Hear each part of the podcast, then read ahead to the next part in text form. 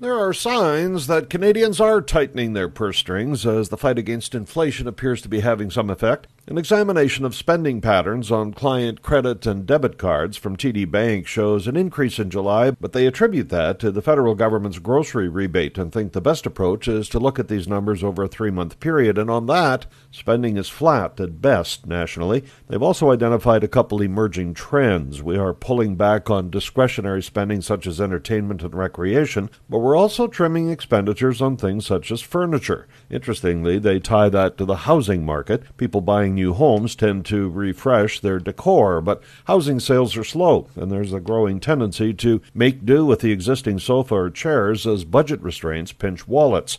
And places where spending is going up include tailors as people brighten up their wardrobe to go with the return to work trend that followed the end of the COVID pandemic. I'm Paul Martin.